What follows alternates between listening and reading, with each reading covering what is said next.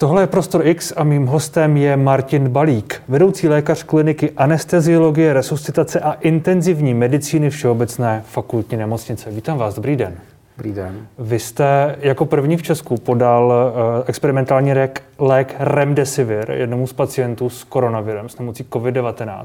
Ten pacient na tom byl poměrně špatně a pak se, pak se zlepšil. Uh, ten, ten lék pak byl v médiích, nejen v médiích, podáván jako takový skoro až zázračný, zázračný lék. Je, to, je tohle na místě podle vás? No, není, protože eh, ten pacient eh, jevil určitý známky zlepšení ještě předtím, než jsme ten lék podali. Že jo? My jsme hmm. byli poměrně připravení na to, eh, co přijde, takže o ten lék jsme požádali v tu pravou chvíli. A e, čekali jsme na něj týden, protože to chvíli trvalo, než se to vypořádalo vlastně na tom boardu firmy Gilead ve Spojených státech a než to dopravili e, firma Gilead k nám ze svého skladu v Bazileji. No a intenzivní medicína je velice rychlej obor a tam si nemůžete dovolit čekat, protože když budete čekat, tak ten pacient bude ztrácet svoje rezervy a, a vy po něj přijdete. Hmm. A čekat na lék, který nemá vlastně ověřenou účinnost a jeho studie vlastně, který to mají ověřit, čili e, fáze 3 studie, fáze 4 jsou v plenkách, tak e, to si prostě nemůžete dovolit. A e, musím tedy říct, že ten pacient se začal lepšit ještě Eh, během toho období čekání na ten lék a vůbec celou, celé to období, my jsme ho přijímali vlastně 10 dní předtím, než jsme ten lék začali podávat. Nicméně, ten lék mu možná pomohl. Já prostě teďka nejsem v pozici říci, ano, to je to pravý, co mu pomohlo. Hmm. My víme, že se zlepšoval a rozhodně se po podání toho léku nezhoršil a zlepšuje se dál. Hmm. Uh... Co se týče teda toho léku, může být, může být zásadní pro další, pro další řešení té, té pandemické krize, nebo je tu nějaký další lék? Je, je vlastně na místě čekat na lék v tuhle chvíli, z vašeho pohledu? Uh, já si myslím, že ne. Já si myslím, že my na ten lék budeme čekat, jistě, hmm. ale upnout se k nějaký medikaci, která nás tady zamčený v klauzuře zachrání a všechny vyléčí a koronavirus mizí, je iluzorní. Hmm. A e, Myslím si, že budou probíhat eh, ty studie dál, ty jejich závěry, protože jsme pod velikým tlakem, budou už možná někdy v létě nebo začátkem podzima. Hmm. Ukážou se léky nadějné, léky méně nadějné. Ukážou se třeba kohorty pacientů, kteří z toho mají benefit. Hmm. Že ne každý reagujeme stejně na tu virovou nálož a na ten koronavirus. A mm, eh, mezi tím ale eh, by bylo asi velkou chybou, kdyby jsme jenom čekali. A co bychom tedy měli mezi tím dělat z vašeho pohledu? Vy jste řekl, že jsme tu zamčení v klauzuře, to slovo jste použil. Eh, co bychom tedy měli, měli z vašeho pohledu dělat? Jaké by měly být ty další kroky? No, já si myslím, že se povedl zmírnit ten náraz té virové nálože a že si myslím, že eh, ta, řekněme, dávka toho koronaviru tady v populaci je eh, méně veliká a méně, řekněme, náročná pro průměrný tady, eh, nebo méně náročná pro průměrně reagujícího tedy, eh, tedy občana této země. A jako myslím, že se povedl zmírnit ten náraz, kdy eh, víte, že ten nárůst teďka se stabilizoval a že i máme rezervy ve zdravotnickém systému a že je možné tedy s ohledem i na počty infikovaných lidí nebo pozitivních lidí na koronavirus eh, si představit tu variantu, že ten virus postupně bude vakcinovat vlastně tu populaci, která si na něj vytvoří protilátky. Bude,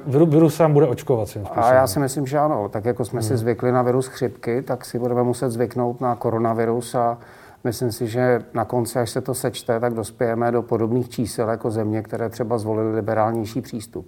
Eh, pochopil jsem to správně z vašich slov, že ten virus je u nás méně nebezpečný než možná v Itálii nebo ve Španělsku, kde prostě zabíjí víc, že eh, ta dávka, o které se často mluví, že je klíčová v tom, jak vlastně nebezpečný je pro člověka, že tu je v nějakém menším množství? Eh, já nejsem epidemiolog, já hmm. jsem nemocniční praktik v oblasti intenzivní medicíny, ale eh, samozřejmě čtu i jinou literaturu a, a, a zajímá mě to. A, a zdá se tedy skutečně, že eh, spousta lidí mladých podlehlo koronaviru proto, protože dostali obrovskou infekční dávku na svůj třeba momentálně poněkud vychýlený třeba jednorázově oslabený imunitní systém. A je možné, že tedy když eh, se díky těm epidemiologickým opatřením ten nástup toho koronaviru v té populaci rozprostře zpomalí a ta populace, tak jak ten koronavirus přijímá, si na něj postupně buduje protilátky a ty lidi, co ty protilátky mají, dokážou limitovat vlastně tu dávku toho koronaviru pro ty ostatní, kteří ho teprve dostávají, tak eh, si myslím, že mm, eh, je to cesta, která je asi možná to jediné řešení ve chvíli, kdy nemáme skutečně specifický lék, kterým bychom to dokázali zastavit. Tohle je to teď hodně omílané slovo promoření, promoření populace. To je něco, co je podle vás tedy nezbytný krok, krok dopředu?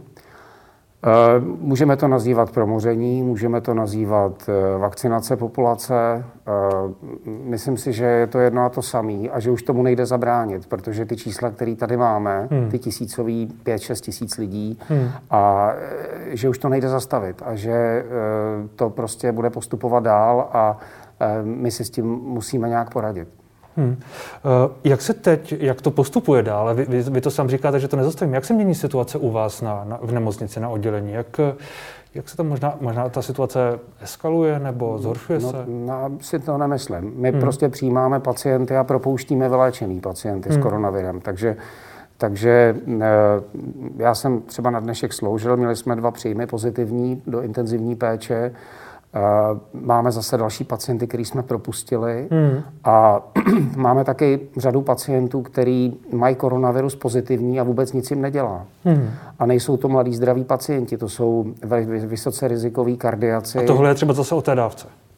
No, to je otázka vlastně eh, o imunitní reakci toho hmm. daného člověka, jak si s tím dokáže poradit a jestli ho ten koronavirus skutečně třeba jenom kolonizuje, když to tak řeknu, a nic mu nedělá a my ho léčíme na té infekční části nemocnice, přestože on má naprosto kritické onemocnění, e, třeba kardiální, vaskulární nebo e, jiné, e, s kterým se dostane do intenzivní péče a má pozitivní koronavirus, přesto nemá jediné klinické známky koronavirové infekce. Jo. Hmm.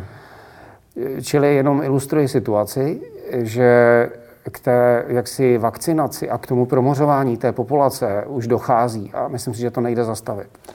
Z vašeho, z vašeho pohledu tedy, co je, co je skutečně tím faktorem, který rozhoduje o tom, že ten, kromě té dávky, o které jsme se bavili, který rozhoduje o tom, že ten, že ten virus je nebezpečný, že skutečně toho člověka zabije. Když ty, vy teď sám říkáte, že někteří staří a nemocní ho prodělají relativně bez problémů, mladší asi ještě daleko víc, hmm. tak eh, kde, kde je ta hranice té, té nebezpečnosti? Nebo dokážeme to říct? A my máme určitý eh, typologie eh, imunit, fenotypy vlastně, jak ten pacient vypadá a jak asi reaguje imunitně na ten virus. Ale hmm. tohle je všechno v počátcích, tohle to bude předmětem intenzivního zkoumání.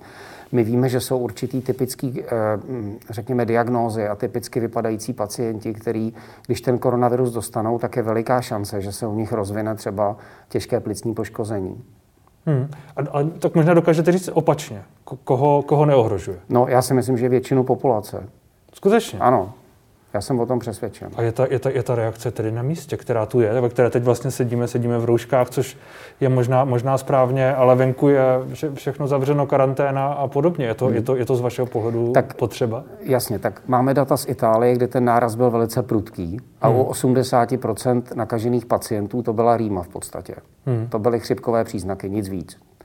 20% lidí se dostalo do nemocnice a z nich eh, těch 5% se dostalo skutečně jako velice eh, těžké stavy do intenzivní péče. Hmm. Tam v té populaci proběhl obrovský náraz, obrovská infekční dávka na eh, per capitam, čili na jednotlivé vlastně mm, subjekty, který to dostali, tu infekční dávku. Hmm. Myslím si, že když tady se zvládl ten iniciální náraz těma restrikcemi, tak už jsme ve fázi, kdy to musíme začít povolovat, protože jinak uh, tady si myslím spějeme k sociálně ekonomické destrukci této země. Která by za to nestála z vašeho pohledu? Za Já to... myslím, že by to za to nestálo.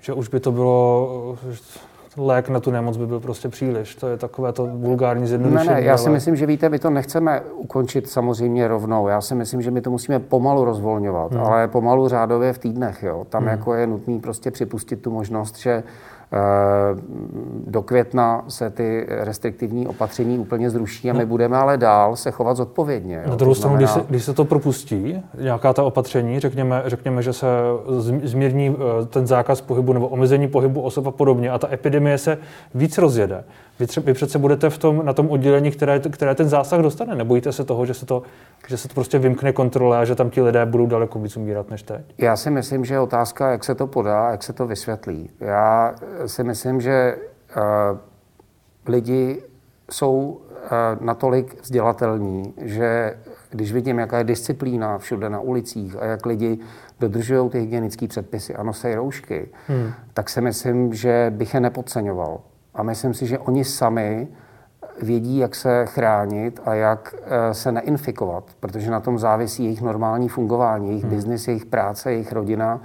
A tyhle ty ze zhora dělané tvrdé restrikce si myslím, eh, tu situaci spíš podvazují. A myslím si, že... Zhoršují možná. Možná, nevím. Nejsem hmm. epidemiolog, ukáže čas. Možná, že eh, až budeme srovnávat jiné země, tak se ukáže třeba, že to bylo vynikající řešení. Hmm. Ale myslím si, že musíme mít nějaký plán, nějaký roadmap k uvolňování situace. Když mluvíte o, o vysvětlení, jde asi i to vysvětlení toho, že prostě někteří lidé jako budou umírat a že jich bude víc, než jich je teď, z vašeho pohledu. Uh, já si myslím, že ten zdravotnický systém je nastaven tak, a má teď ještě pořád takovou rezervu, že dokážeme tohleto číslo minimalizovat.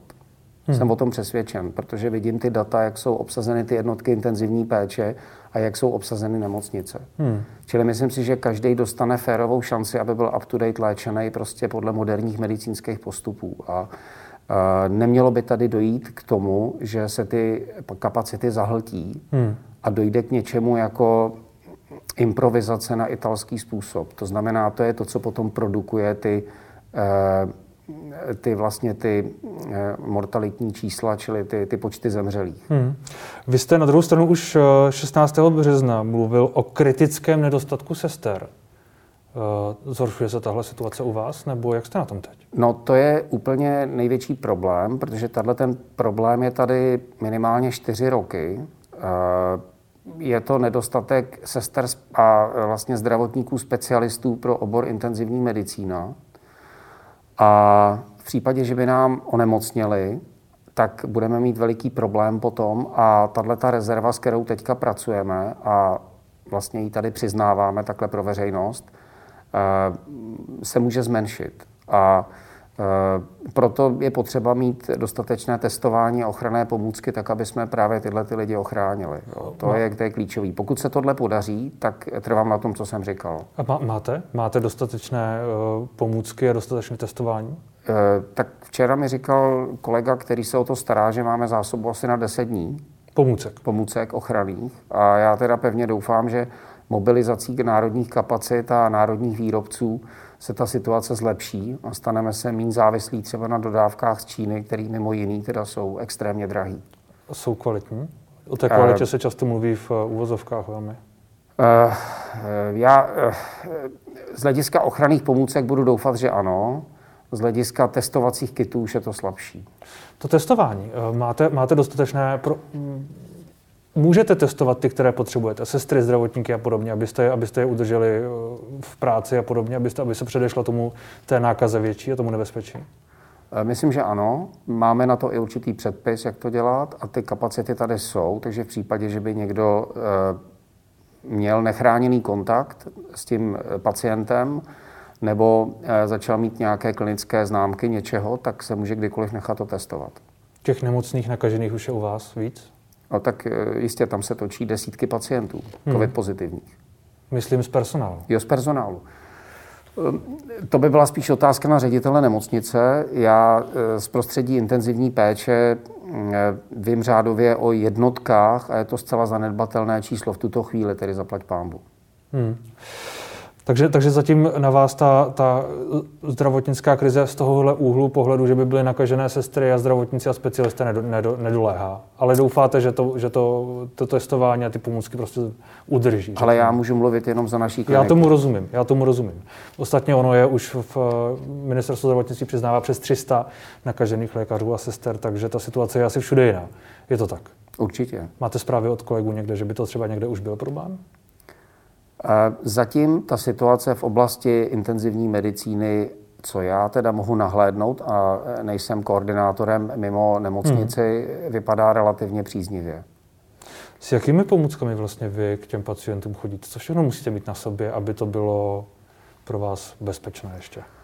Tak eh, my používáme hm, samozřejmě FFP3, když jdu k těm pacientům a dělám u nich různý ano, respirátory, eh, brýle, kterými překryjou moje brýle, čepici, empír, rukavice a pod tím mám jednorázový oblečení a přezouvám se. Eh, to je, myslím, docela postačující, protože já potřebuji dobře vidět. My děláme různé katetrizační, drenážní procedury, eh, bronchoskopie, mm, další výkony invazivní u těch pacientů kde potřebujeme vidět a kde jde o milimetry. A hmm. já si nedovedu představit, že by se mi zapařil skafandr a že hmm. bych toho pacienta třeba zabil. Jo, to, to prostě není možné. Takže uh, používáme pomůcky, které jsou únosné a v kterých můžeme několik hodin třeba pracovat v kuse. Já si, já si vlastně říkám, vy říkáte, že nemáte ten oblek celý, ale to je asi možná malinko risk, ne? Protože přece ti pacienti můžou být hodně infekční a vy, když je tam otevřené tělo, nebo ty, ty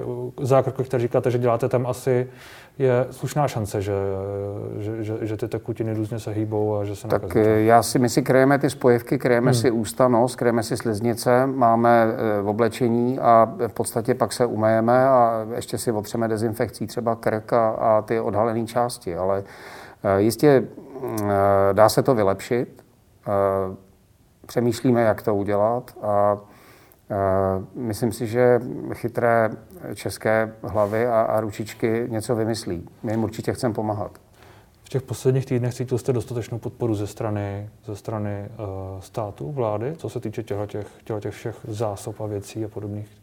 To je uh, otázka. Uh, já si myslím, že se všichni snaží a dělají, co jde. Hmm. Je to otázka spíš na kolegu, který tohle má na starosti, který hmm. jako ty objednávky Eh, kontroluje a snaží se nás zásobit. Hmm. U, vás, u vás v nemocnici zemřeli i mladší pacienti pod, pod 50 let, je to tak? No to je ten nešťastný titulek, který byl včera, hmm. myslím. To nebyla, a, to nebyla pravda. No ten pacient umřel na něco úplně jiného v paliativním režimu hmm. A, byl jaksi kolonizován, čili měl na sobě zachycen ten COVID-19. Ale to vůbec nesouviselo s příčinou jeho smrti. Ten člověk umřel na naprosto devastující cévní mozkovou příhodu, která vůbec nesouvisela s eh, infekcí COVID-19. Já jsem se k tomu vlastně chtěl dostat, protože já jsem viděl několik verzí toho titulku a některá, některé tam vysloveně říkali, že byl eh, už jakoby polymorbidní v úvozovkách, že prostě měl vážná nemo, unemocnění, ale jiná vlastně ten kontext nejen, že nebyl v titulku, ale často nebyl ani v Perexu a podobně. Hmm. Je tohle z vašeho pohledu problém? Je to problém. já vám řeknu, Máme řadu pacientů, který umřou a protože byli pozitivní na COVID-19, tak se to dá do titulku a všude se to uvede jako čárka, že člověk umřel a byl COVID-19 pozitivní. Teď si představte, že máme v nemocnici toho času, jestli dobře počítám, asi pět nebo šest, skutečně velmi těžce závažně nemocných pacientů, kteří jsou COVID-19 pozitivní, ale nemají žádné známky COVID-19 postižení a infekce. Hmm. Někteří z nich jsou před propuštěním z nemocnice a budou propuštěni jako COVID pozitivní. Ale protože oni nemají na to, aby se té COVID pozitivity zbavili, nebo v dohledné době k tomu zřejmě nedojde, tak oni nebudou ani uvedení v té skupině vyléčených pacientů na hmm. COVID-19. Hmm. Čili jistě chápete ten rozdíl, že někdo umře pod úplně jinou diagnózou, ale je u něj zachycen z nazofaringu, tedy z dadidle ze stěru, náhodou COVID-19 a okamžitě se to dá do titulku do novin, že zemřel na COVID-19. Hmm. Jo, protože bohužel spousta lidí si nepřečte ten článek pod tím, že naše tisková mluvčí vysvětluje, že to vůbec COVID-19 nesouviselo, to jeho úmrtí. A to jeho úmrtí bylo dáno povahou té jeho základní choroby, která byla neslučitelná se životem a de facto jsme tam vyčerpali možnosti moderní medicíny. Hmm. Na druhou stranu máte pacienty, kteří jsou závažně nemocní, diabetici, kardiaci, mají eh, cévní problémy, srdeční problémy, jsou covid pozitivní, ale nemají žádné známky vlastně koronavirového postižení, infekce. A tyhle pacienty třeba vyléčíme, propustíme ale už je nezařadíme mezi pacienty, kteří přežili COVID-19, protože oni vlastně se toho COVID-19 nikdy nezbaví. Jo? Nikdy. No, nebo se ho zbaví, ale zbaví se ho třeba v horizontu delší doby, než jsou monitorováni. My je propouštíme jako COVID pozitivní. Hmm. Čili tohle to vám jistě potom ovlivní pak, ty, pak ta čísla jsou ty, asi ty úplně čísla. zkreslená. No jasně, přesně to chci jsou, říct. Jsou zkreslená, skutečně. A já jsem o tom přesvědčen.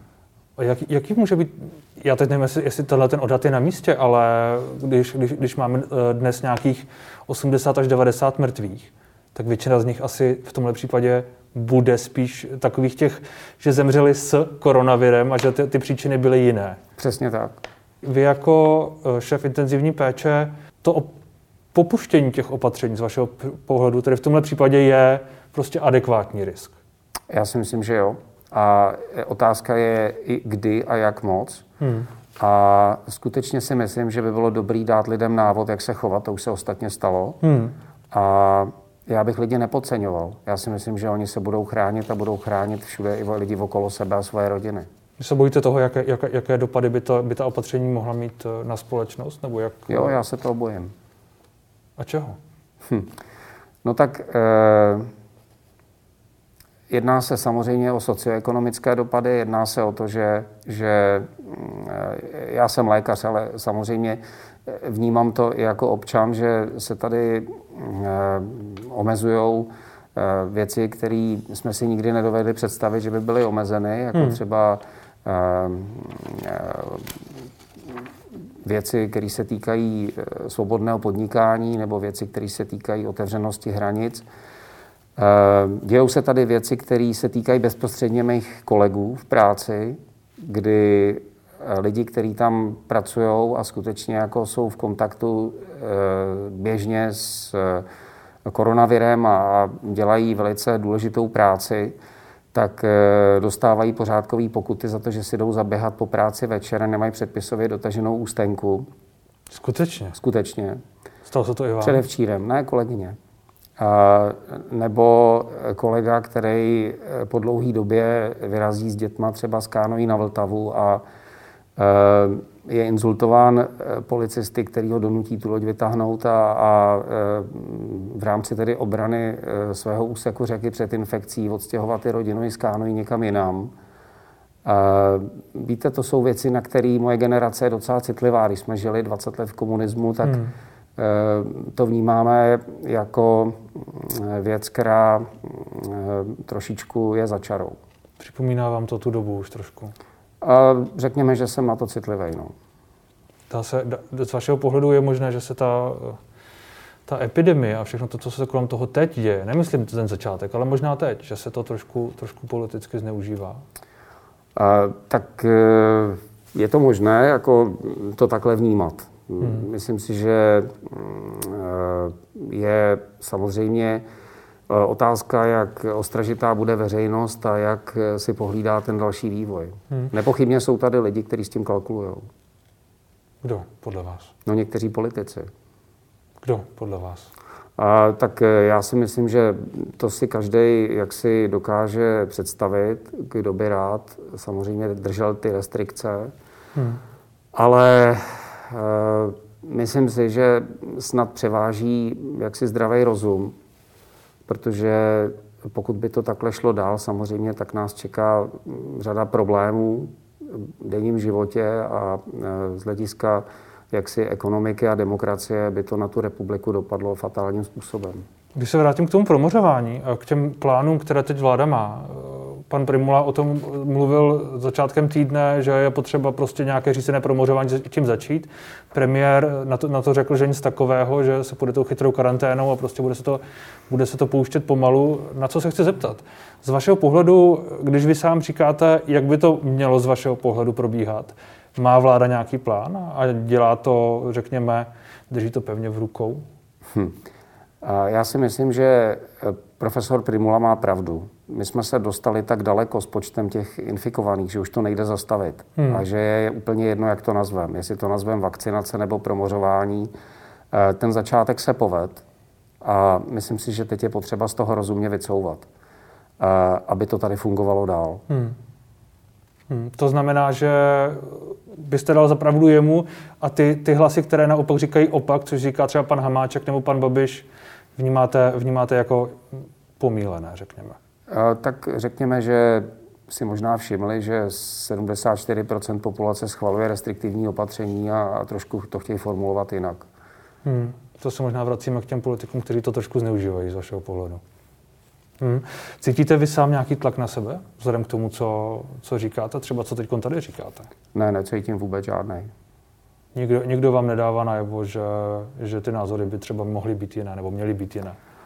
A tak e, já netvrdím, že mám pravdu. Je to můj hmm. názor, který hmm. ukáže čas, že jo? protože po bitvě je každý generál. A e, až se budou porovnávat ty strategie těch jednotlivých zemí, tak se ukáže, že třeba jsem se mýlil, ale e, pracuji prostě s aktuální situací ve zdravotnictví a vlastně mým úkolem je tady asi spíš říct lidem, kteří to budou sledovat, jaká je reálná situace hmm. a jak ty pacienti stůňou a eh, jak vlastně se s tím potýkáme v těch nemocnicích spíš že, než... Že ta situace není tak hrozná. Přesně tak. Eh, když se podíváte dopředu, jak, jaký horizont z vašeho pohledu je, je reálný pro nějaké zvládnutí té, té krize, toho, toho, v čem jsme? No, to je otázka, na kterou se strašně špatně odpovídá, protože ty země, které připustili ten tvrdý náraz rychlej, si myslím, že se z toho rychleji dostanou. Hmm. Dostanou se z toho i rychleji společensky a ekonomicky.